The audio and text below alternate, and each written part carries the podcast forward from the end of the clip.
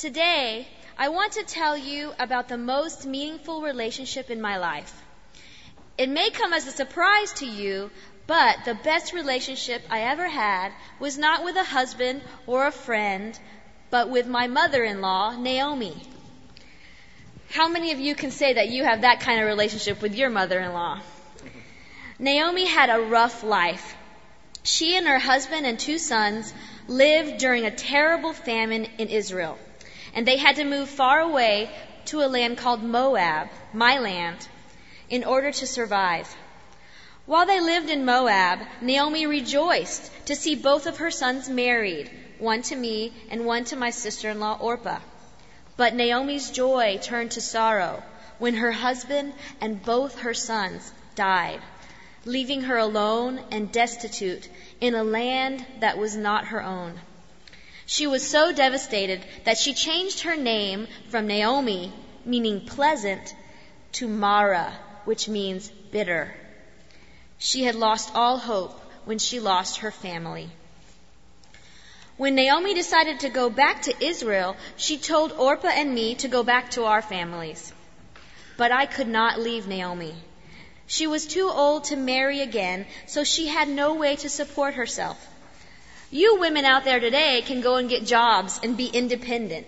But in my society, a woman without a father, a husband, or any sons had almost no way to earn income. I decided I would go with her to Israel where her people would be my people and her God my God. My vow to stay with Naomi changed her outlook on life.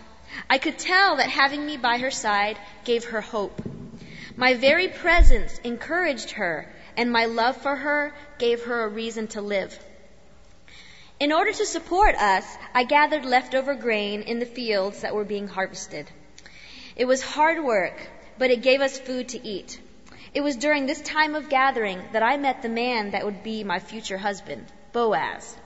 At that time, I could not even hope that such a kind and important man would ever want me as a wife. But Naomi was my inspiration to talk to him. She encouraged me to reach out to him, assuring me that he would be crazy not to notice me. And she was right.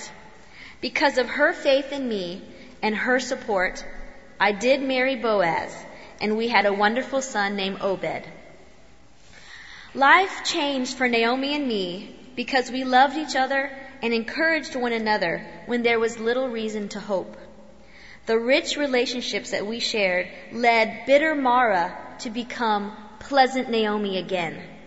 And it changed me from a widow into a wife and mother. Praise the God of Israel for the encouragement and hope that comes from these meaningful relationships.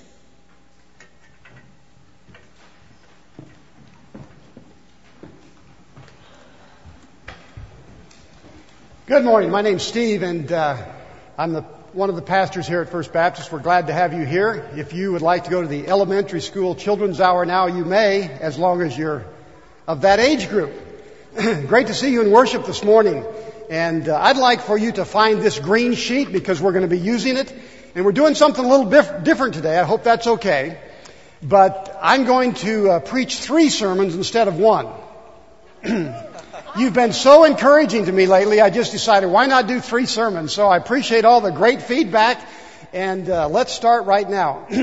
now, don't, you don't need to answer out loud, but I'm going to ask you a question and I'd like you to fill in the blank, kind of complete the question. The question or the statement is this. It's not a question, but a statement. The statement is, I would like to grow. And how would you answer that question? I would like to grow.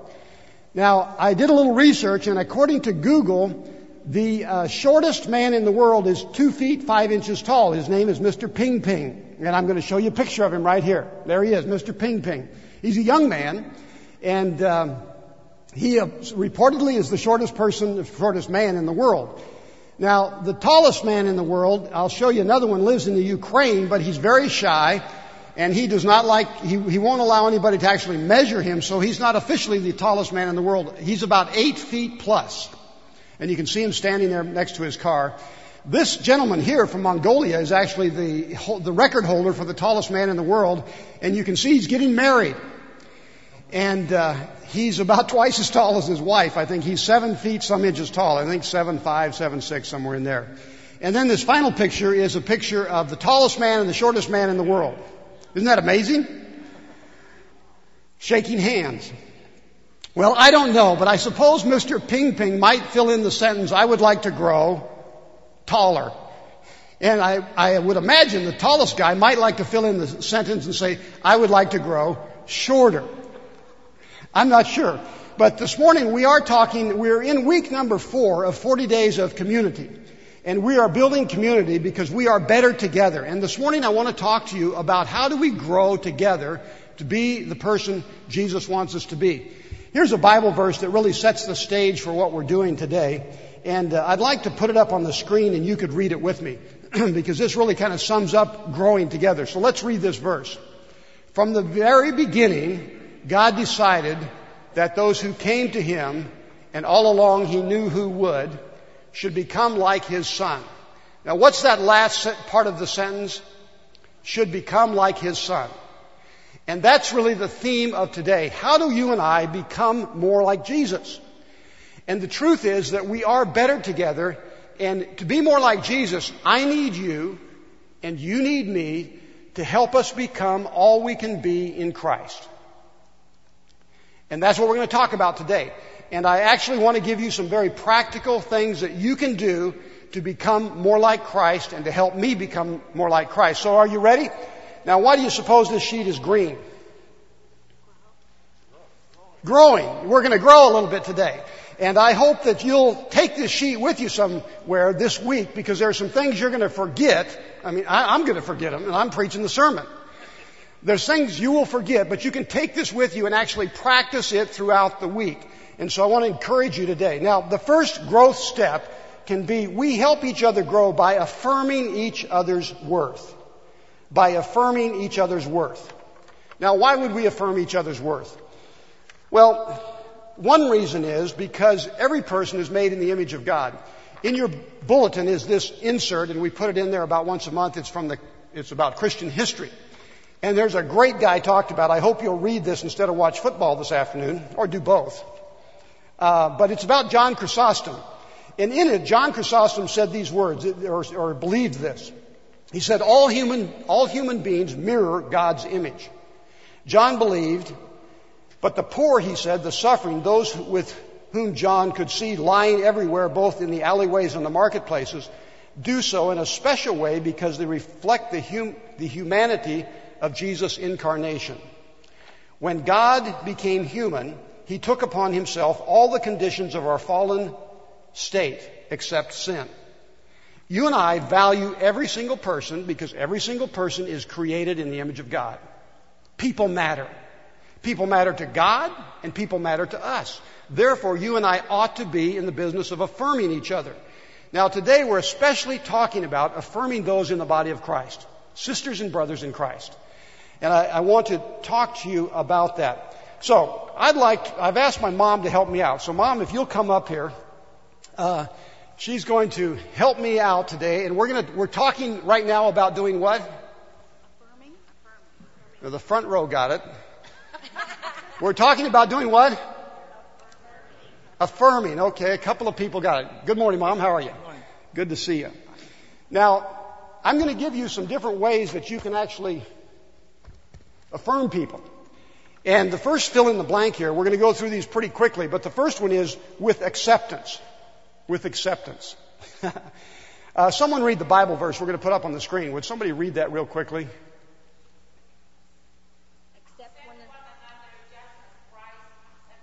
Okay, great. Accept one another as Christ accepted you.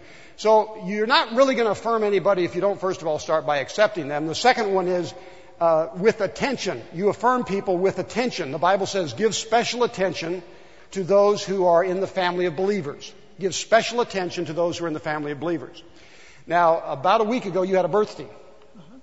and uh, in advance of my mom's birthday, of course, we knew it was coming. It comes the same time every year. It's not hard to remember um, we said, Mom, why don't you come over for dinner? And so Joyce prepared a great meal for my mom. We invited my brother down. He was able to come with his wife from Palmdale. And we gathered and we spent Friday evening together, laughing, eating, enjoying one another's couple, uh, company. We gave some funny cards to my mom. We gave some serious cards to my mom. We gave her some gifts. And just, it was our way of saying, we appreciate you. You've been a great mom. And so we, we sought to affirm her and show her affection. Well, that's another one. That's the third fill in the blank. Love one another with brotherly affection as members of the family. And then the last one is with appreciation. And we appreciated her. Brothers and sisters, appreciate those who work among you and love the Lord as they teach you.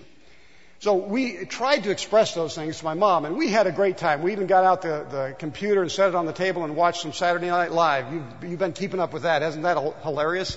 So we had a we had a great time. We talked a little bit about politics and talked about a lot of things. Now, one of the reasons I think we all appreciate our mom, but one of the reasons uh, I appreciate my mom was she put up with me for so long. Uh, she's still putting up with me. And it's such a delight for Joyce and me to have my parents in the church. But when I was a teenager, um, was in the 60s, and uh, we had some great times back then at the expense of our parents and others. And I can remember one time coming home, true story, it was 2 o'clock in the morning, and I came in, the house light was on, there was my mom in the kitchen sh- scrubbing floors. And I said, Mom, what are you doing? And she said, I'm scrubbing floors. And I went to bed and thought, that's ridiculous. Why would you scrub floors in the middle of the night? Well, what was she actually doing? Waiting for me, praying for me, and scrubbing floors. The scrubbing floors was incidental. But she was so worried because I'd been in and out of trouble and, you know, where's my son? Has he wrecked another car? What's, what's going on? And, uh, you know, she prayed me through those years. So, Mom, I just want to express affection to you and say thanks. I love you. I love you. okay. Now, in the, in the vignette that you just heard, Ruth and Naomi, that's a great story of affection. Uh, it's a story of foreigners, people who had great gaps in between them, and yet they expressed affection to one another. Ruth loved her mother-in-law. And Ruth loved her mother-in-law so well that the neighborhood actually began to, the neighbors came to Naomi and said, you know, Naomi, Ruth to you is better than seven sons. She's such an amazing woman. And it all grew out of the affection that Ruth expressed to Naomi and Naomi back to Ruth. So this morning as we think about ways in which we can grow together, we can grow together as we express affection one another. Um, this past Sunday, a week ago, Eddie and I received some of your affection. I went home and I opened up those cards and notes and I read through them and I said, wow, this is, this is great. And there was a lot of appreciation from you to us. And we appreciate that. Right now, another thing I appreciate about this church, we're talking about the World Mission Offering. We're trying to raise at least $10,000 to be given to ministries overseas. In your worship folder, there's some information from uh, Sarah Chetty, who is a, a missionary along with her husband in Lebanon. A little story there about her ministry. And as you and I give to support missions, 100% of that money goes outside the United States to work with our mission partners and missionaries and other churches. And it's another way that we affirm and encourage people by our giving. So this morning, I just uh, want to remind us that we're better together and that as we appreciate and affirm one another, we help each other grow in Jesus Christ. To God be the glory.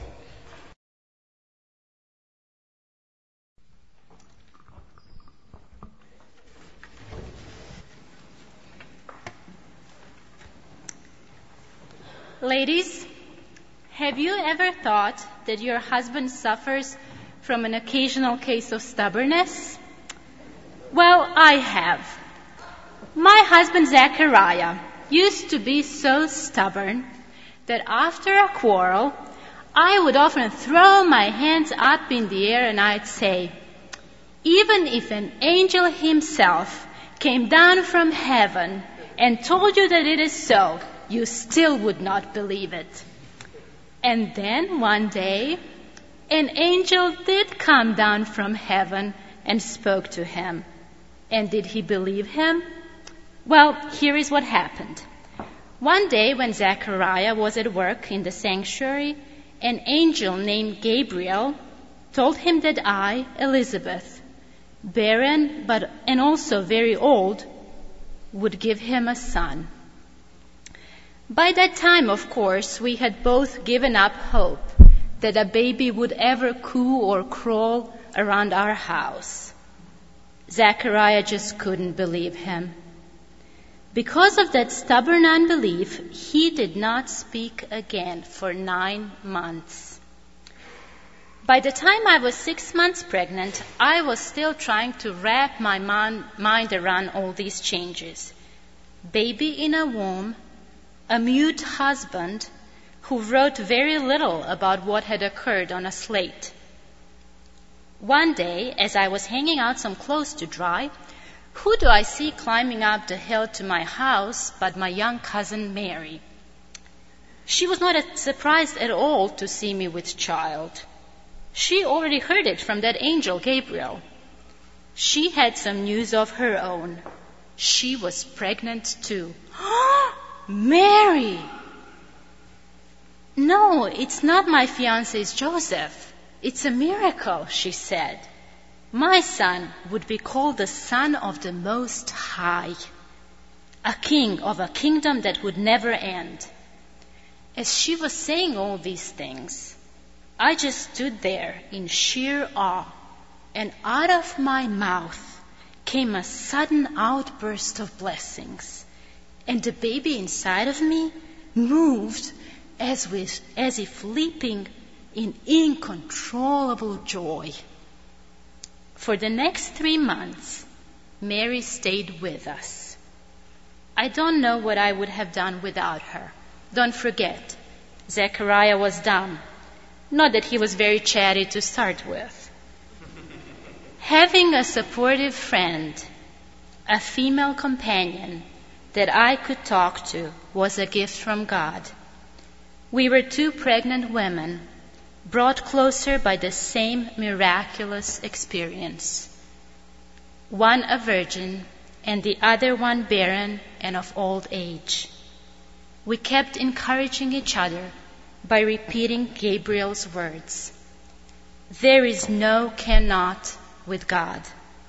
Daily we praise the Lord together. I loved Mary's prayers. She would speak to God in these wonderful songs. When our son John was born, my husband's tongue was loosened. Stubborn no more. The first thing he did, he burst into a song of praise, not unlike those that Mary used to sing walking around our house. Then he told me in surprisingly many words what exactly the angel said to him in that sanctuary. He learned that our son would be great in the sight of the Lord and filled with the Holy Spirit. I was then reminded of Mary's prayer. The Mighty One has done great things for me. He remembered to be merciful to me. And I knew this is just the beginning of God's favor. Mary's baby is yet to be born.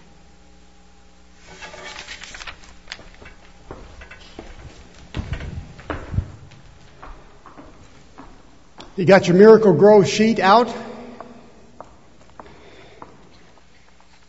We help each other grow by affirming each other, and, but there are other ways to help each other grow. It would be interesting to go through the New Testament with the lens that's looking for just those stories where one person helps another person grow.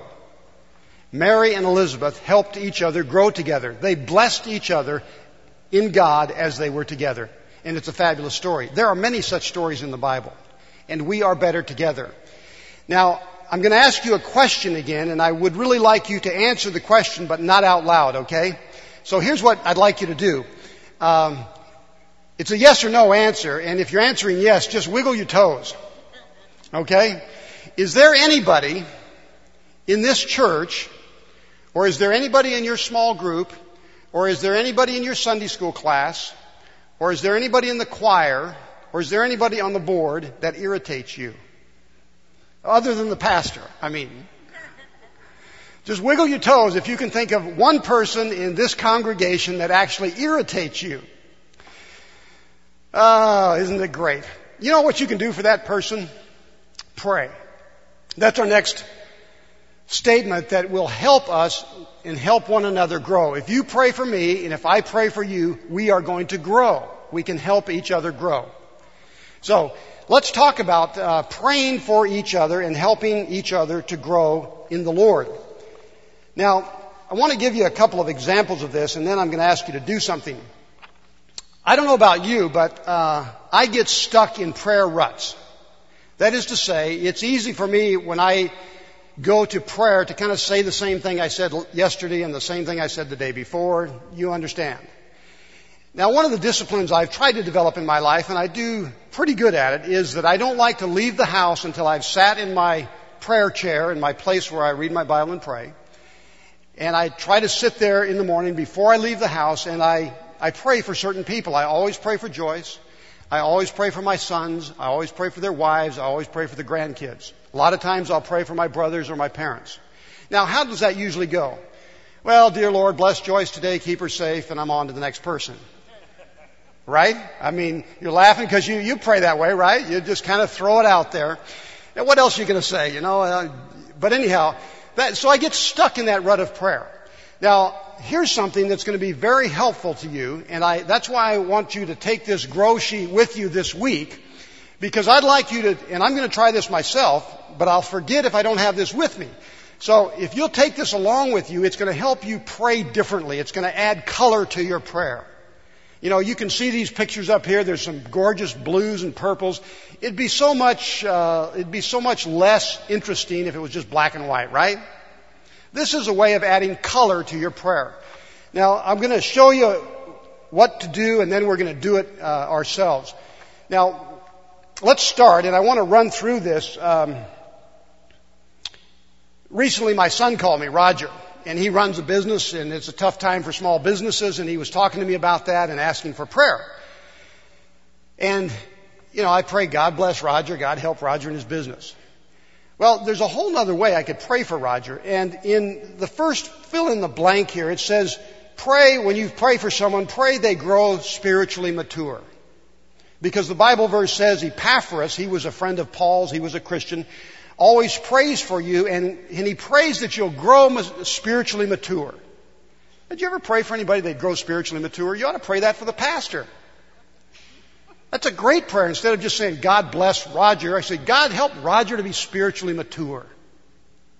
Wow. Uh, another one. Uh, number two.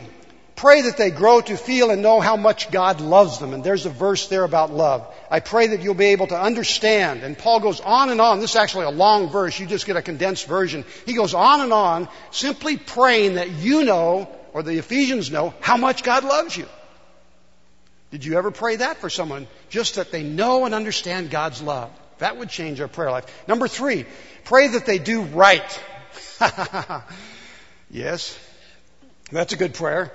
I pray you will always be eager to do what is right. Uh, a fourth way to pray, and you might not use all of these, you might just pick out one that really works for that person. Uh, pray that they have God's hope, peace, and what would the last one be? Joy. Joy. Sure, look at the verse. Uh, there's uh, Paul's uh, blessing to the Romans that they be filled with, that God, the God of hope gives them much joy and peace as they trust in God. So you could pray for joy. A fifth one, pray that they make good choices. Wow. Now, if you've got children, that's a great prayer, right? Pray for your kids instead of just being safe at school, pray that they make great choices. I pray God would give you a spirit of wisdom and revelation. You could pray for your friends, your children, a family member that they have God's spirit of wisdom, revelation, and knowledge. Uh, sixth one, pray Oh, this one hurts. You could pray this for lots of people, huh? For yourself. Pray that they are loving and patient. Are you all real patient? I guess patient crowd. They're patient with me here. I, I thought we could all groan when we put this one out. Pray that they're patient.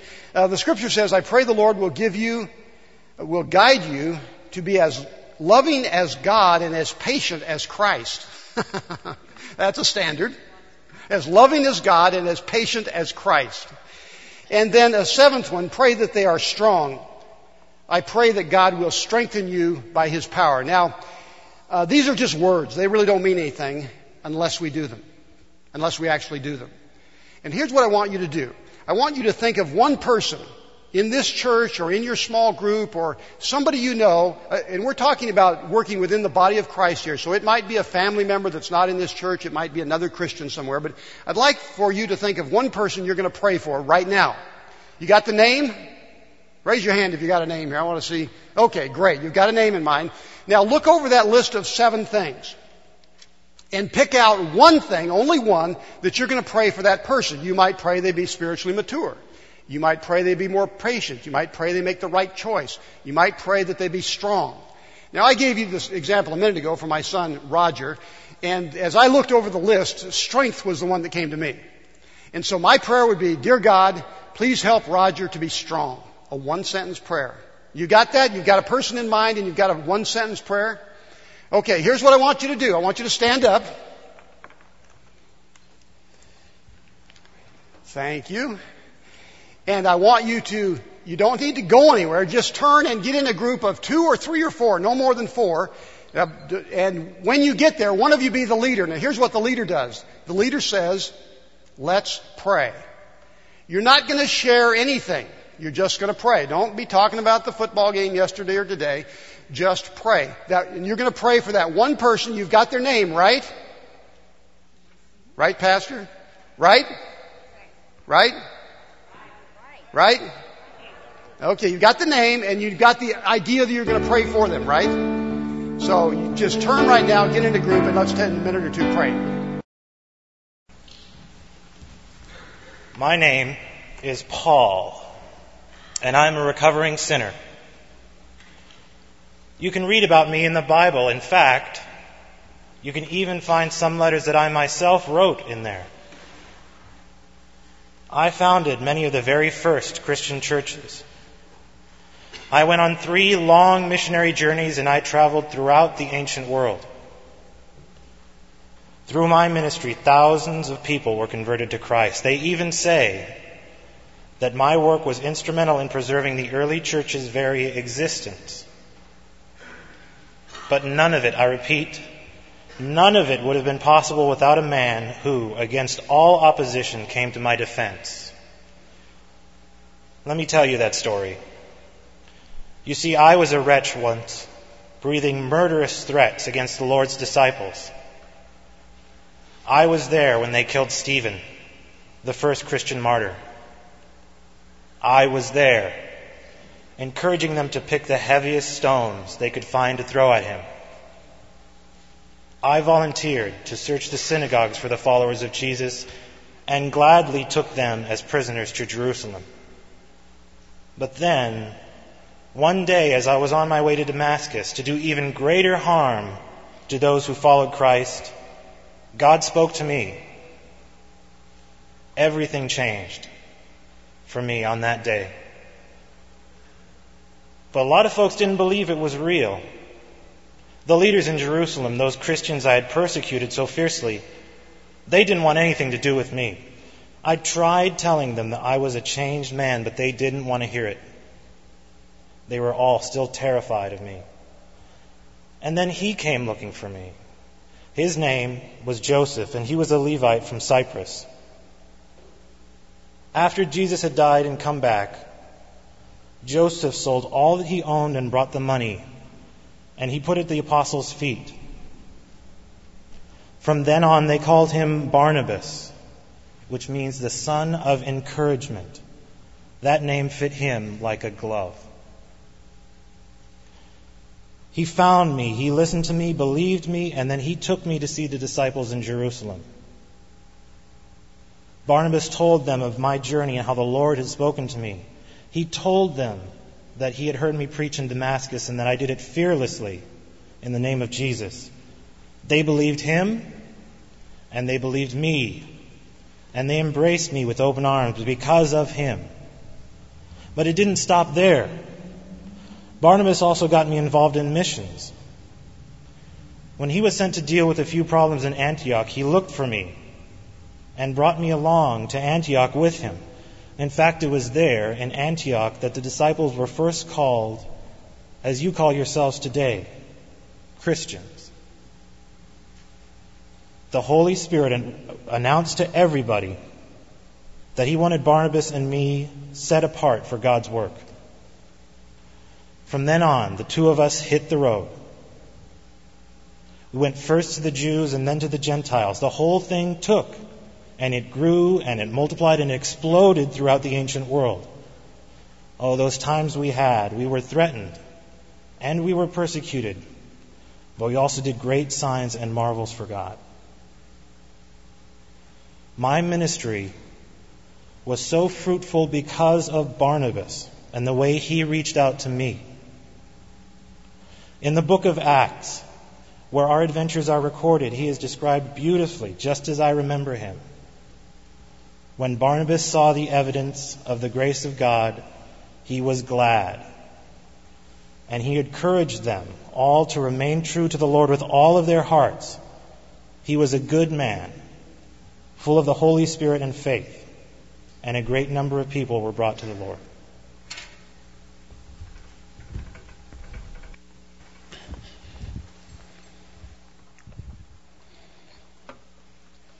Well, what do you think a third thing we can do to help each other grow might be? Encouragement. I need your encouragement. You need my encouragement. And we can help each other become more like Jesus by encouraging each other's commitment. You encourage my commitment to Christ. I encourage your commitment to Christ. And together we grow. Here's a couple of verses that I want us to read out loud together. This first verse is actually the centerpiece of our class 201, which we're going to offer in a couple of weeks. Pastor Eddie and I will be teaching that class soon. If you haven't been through 201, I hope you'll sign up to be with us on the first Sunday in November. But let's read this together. Keep yourself in training for a godly life. Now let's all read it together. Keep yourself in training for a godly life. One more time. You're doing great. Keep yourself in training for a godly life. Uh, that word training is so important. If you are involved in any kind of sport, in any kind of athletics, you realize that the minute you stop training, you stop sliding backwards. I like to cycle. If I don't get on a bike for two or three weeks, I know it. I can't ride as long or as far or as fast as I did when I got off the bike three weeks earlier. You, you just slip slide away. And so in the Christian life, it's a, it's a matter of constantly committing ourselves to Christ and growing in Christ. Here's another verse I'd like for us to read it together. I want us to help each other with the faith we have.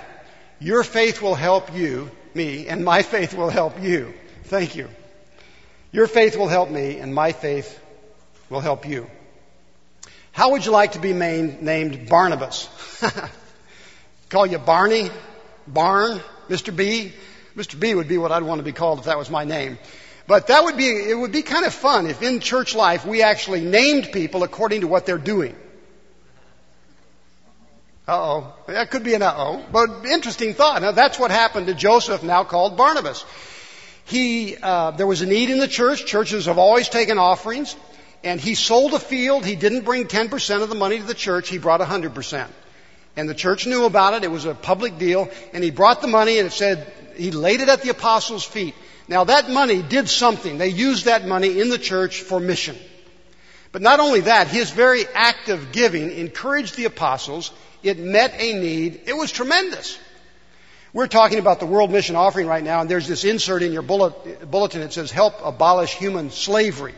And I mentioned Sarah Chetty, and her husband is a professor in Lebanon, and it says a little bit about what they're doing. But when you and I give an offering to the World Mission Offering, that money goes overseas. It does so many things in so many ways. First of all, it actually supports a missionary or it supports a mission project. It supports a church. It may help dig, dig wells in Thailand. It may, may help with trying to grow better crops in Congo. It may help somewhere in Latin America. But that money goes out and it meets a real need. But the very fact that we gave it is also an encouragement to the missionaries. They know it was given and their hearts are built up. The fact that we gave it is an encouragement to our church and to other churches. Uh, I again want to congratulate First Baptist Pasadena. We have always been a mission giving church. We have always had retired ministers and missionaries as part of our church. I think that helps us to give. Um, I looked this up on the website just to make sure I wasn't telling a lie in church. And uh, you can look around. We're about 200 people every Sunday morning. I hope you'll pray with me that we'll be 400 soon. But uh, that's not what I'm trying to say here.